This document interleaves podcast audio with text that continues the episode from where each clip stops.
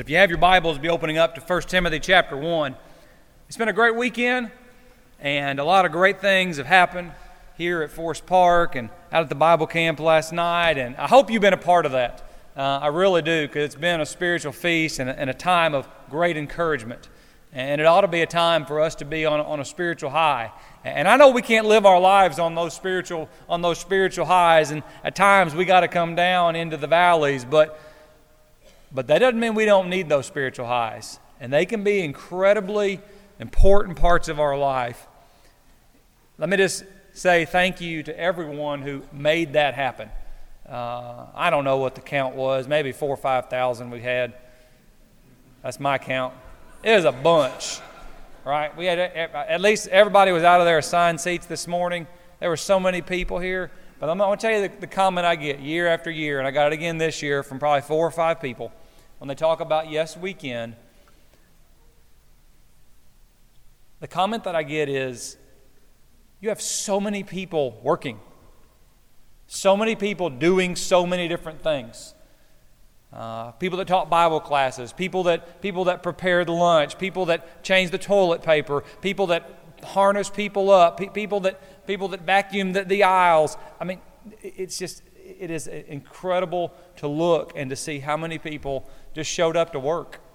And that's not just a yes weekend thing, that's a Christian thing.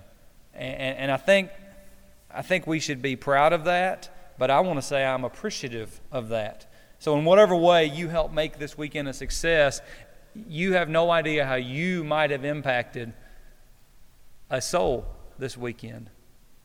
And, and you know, it was, it was stuff like Yes Weekend for me when I was a teenager I still have these memories of, of leaving the Dexter Youth Rally in Dexter, Missouri. None of y'all have ever been, but, but that, was the, that was our Yes Weekend. And I remember being convicted that I needed to marry a Christian. And I remember praying to God.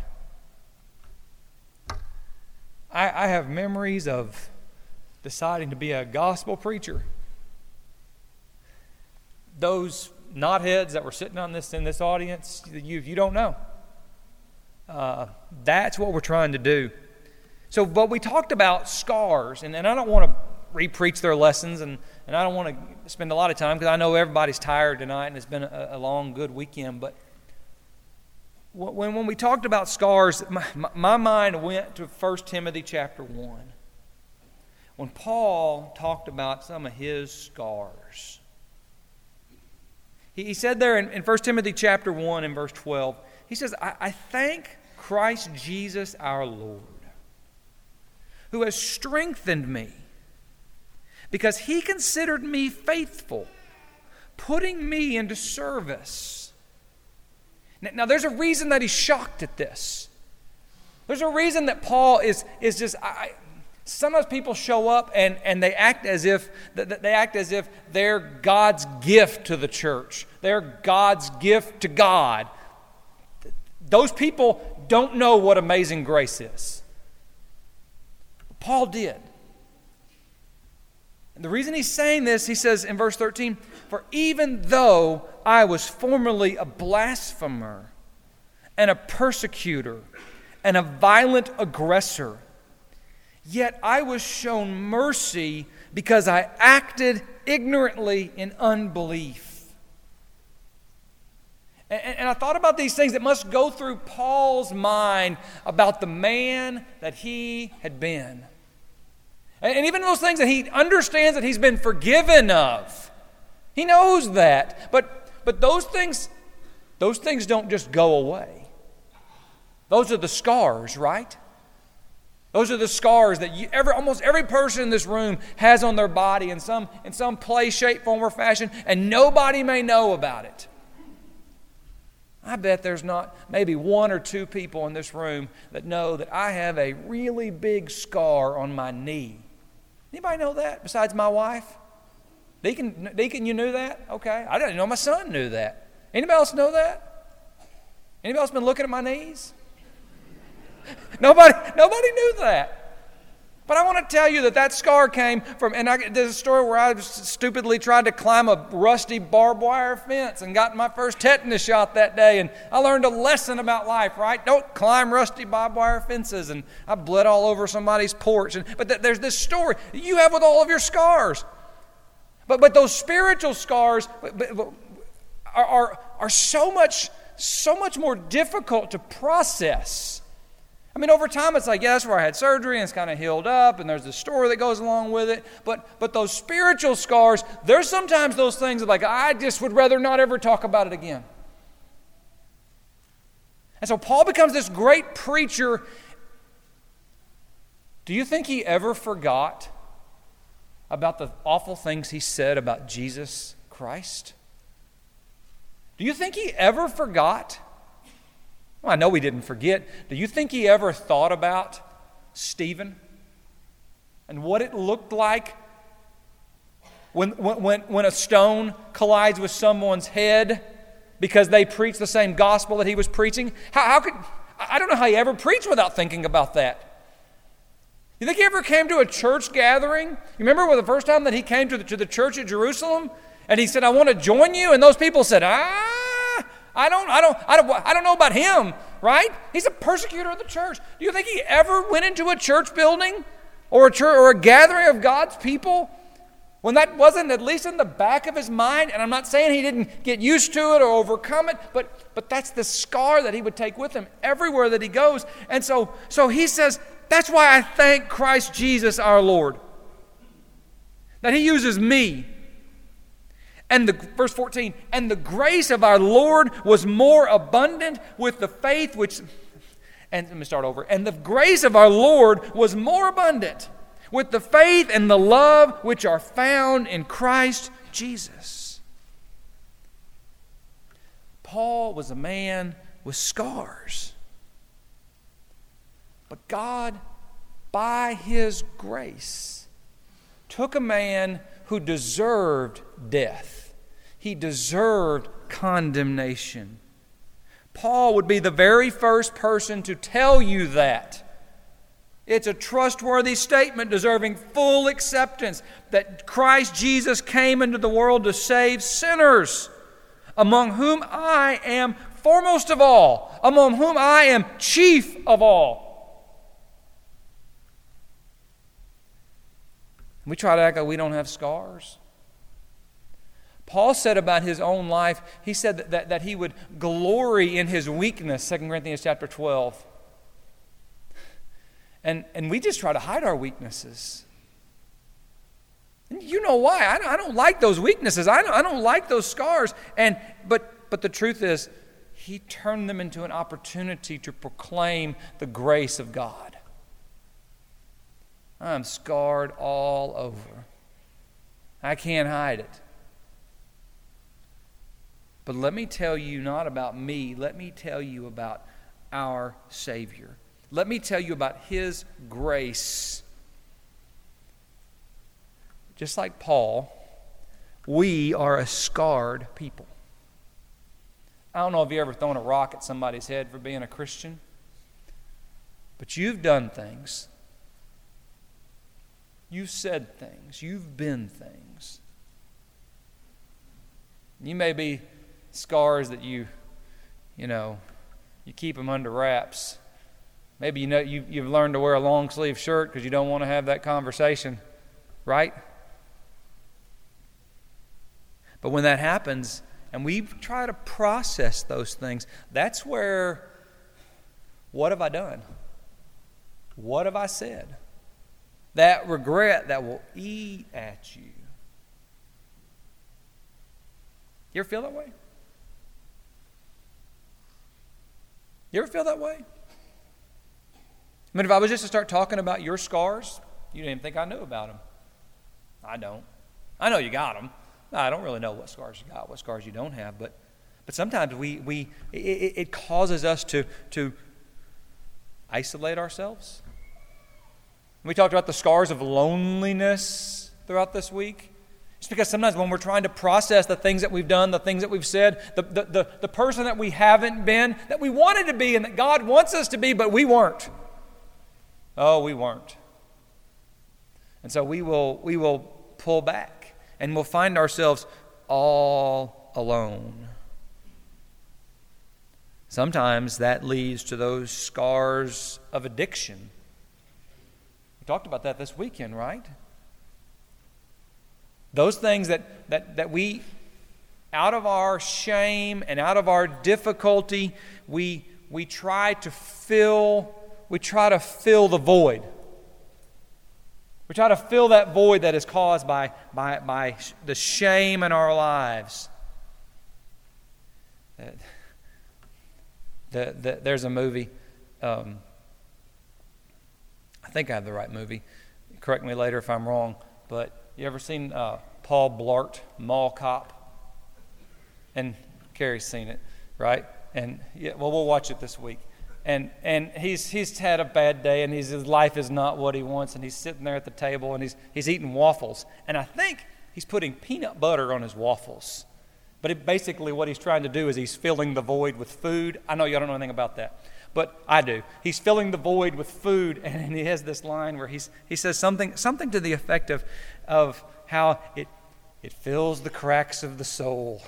and it just always, yeah, what's he doing? Right? You just feel so terrible about this, but you know, this this just fills those cracks in my life, and how people that that's where a lot of addictions come from. I'm trying to find some way out of the mess that I've made of life, the things that I've done, the things that I haven't done, the, the person that I'm not. And and so and so what I found interesting this week as we talked about addiction is how people fill their lives and, and yes, sometimes we talk about drugs and alcohol, but but really it could be almost anything that we become addicted to where we feel like we can find purpose in those things, right? Um, you know, we could, we could, sometimes people try to, they try to fill those cracks in their soul with, with uh, working out, or they, they, they try to fill the, the, those, those cracks in their soul with, uh, with food, or so many things.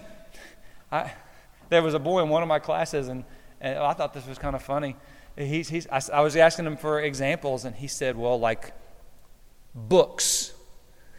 I was like, well, you know, that wasn't exactly what I was thinking of, but, but that for him, that's like he goes into his own little world, right? Trying to deal with those scars. Over, over in Ephesians chapter 2,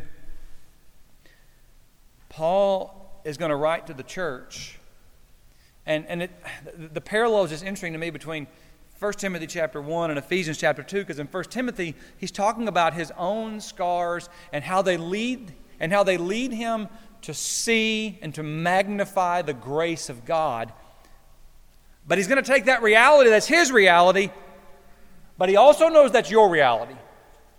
He also knows that that's the reality of, of the Christians and the church in Ephesus. This is heavy stuff, right? I mean, if you're laughing about this stuff, you're not listening because this, this is heavy stuff. This is painful stuff. Because he says there in Ephesians 2, he says, You were dead in your trespasses and your sins. I think it's good every once in a while for us to remember that we were dead. A Sunday night crowd, right? I don't know. Miss Joanne, how long you been a member of the church? Long time right? Longer, I'm, I'll quit talking, you say it. I ain't doing that math, Miss Joanne. Okay. Ever since she was 12 years old. Longer, longer than I've been alive, right? I mean, I, I, don't, I, don't, I don't remember not being a Christian very well. I, I don't, some of you, you don't either. Sometimes we forget that we were dead. We were lost. We had no hope. And, and, Paul will come back and say, I want you to, I want you to remember that. I don't, I, want to, I don't want you to wallow in it. I don't want you, I don't want you to, to constantly live there because we've been redeemed, we've been found, we've been given sight, right? But don't forget where you came from. Don't do that. You were dead. See, there was a Sunday or day that you came in to a gathering of God's people and you were on the outside.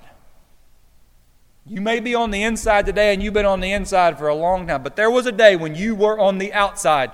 You were dead in your trespasses and your sins, in which you formerly walked according to the course of this world, according to the prince of the power of the air, of the spirit that is now working in the sons of disobedience. You know those people? Y'all know about those people? All the terrible things they do, the way they live their life. It's so godless. It's so, it's so irreverent. Right? How about those people that aren't here tonight? You know about those people? You used to live your life the same way. That's what he says. You used to be in their shoes. Don't forget that. If you forget that, you probably won't be evangelistic. But if you remember it, you may be a great evangelist.